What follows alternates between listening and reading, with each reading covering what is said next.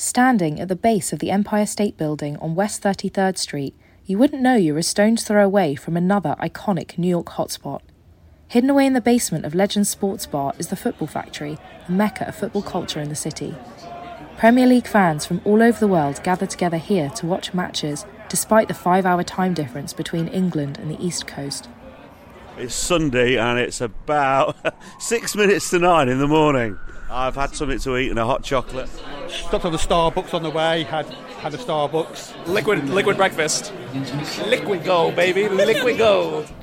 Walking down the stairs into the windowless bar, you start to see framed t shirts and memorabilia line what seems like every inch of the walls, with each club having its own dedicated shrine. Football Factory regular Jason Becker gives me a tour of the scarves which hang from the ceiling. You can go around the world just on this row, from like Manchester United to Bologna to uh, Zenit Moscow. It just, I mean, Ajax Amsterdam. There's a nice little Leicester section there too in the middle. I should mention that Jason is more than a little biased. He's one of the co founders of the New York Foxes, a Leicester City supporters group who meet regularly at the bar to watch matches together. We almost started it like as a joke. Not, not as a joke, but it was not so serious. But we just wanted folks to know, like, hey, if there's a Leicester game on, here's what it will be, and you can show up and watch with other fans. Like when we played the FA Cup final in May, people flew in from other parts of the country to they, they wanted to watch with Leicester fans. Jack Keane, or as regulars call him, the Governor, started the Football Factory in 1993. I asked him why he opened the bar. Uh, just to fill a void in New York. There was basically nobody showing football at, at that time. His dedication to showing matches so early on the weekends has paid off, as there are more than 30 supporters groups who call the Football Factory their home. You know, certain clubs just adopted the bar over the years, and that's what you know. That's the situation. Um, it's very difficult to keep them apart at times. A lot of them don't get on. Now, you might be wondering, how does it work having rival supporters groups in the same space? The answer? Flags. Here's Jason again. You've got to have a big flag. You've got to have your 8x12 flag up here. You know, they're great for photos, but they're also, you know, I think serve a functional purpose. Kind of help kind of divide up and segregate the bar a little bit. So, so your fans will be behind your flag, and their fans will be behind their flag. Come on, Chelsea photo. You guys know the drill. Come on, lads. Come on. Three, two, one. Not being able to see the other team does not stop healthy matchday rivalries here. Kelly from New York, a member of the Chelsea Blues supporters group, enjoys soaking up the matchday atmosphere and letting the other team know she's there. Like the energy down here is so much fun, literally, because I scream with all the guys. So it's like, this is my place.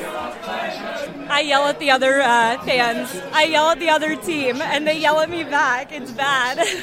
As long as we don't insult our mothers, you know, family, uh, as long as there's no bottle throwing, chairs out flying. That's John Fernandez from Queens, who travels to Manhattan especially to watch matches with the Chelsea Blues.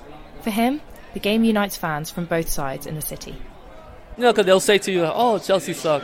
Uh, like, who you like? Liverpool. Like, oh, okay, you suck too. Like, Next thing you know, we can, we buy beers. We're drinking at, at the end. But back in UK, I think twice. Lucy, a homegrown Crystal Palace fan, also finds that watching games in New York is quite different from the UK. Whilst she's been here on holiday, the New York Eagles, the Palace supporters group, have given her a warm, or some would say, American welcome.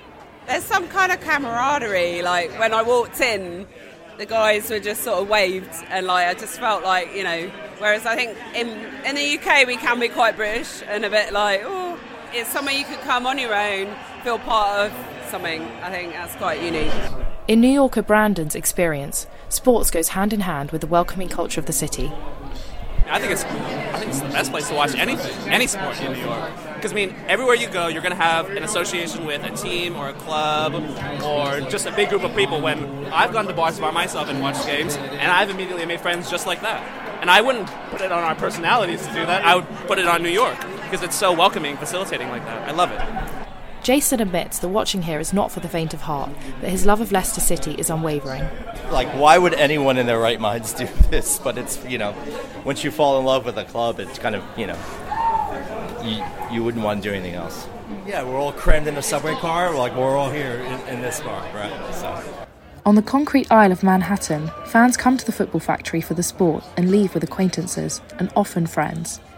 You could say the bar is a modern day no man's land, a territory which belongs to no team in particular but the sport. This is Tamara Kamornik reporting for WNSR. Football Factory, 6 West 33rd, New York, New York. Thank you so much. My pleasure, love.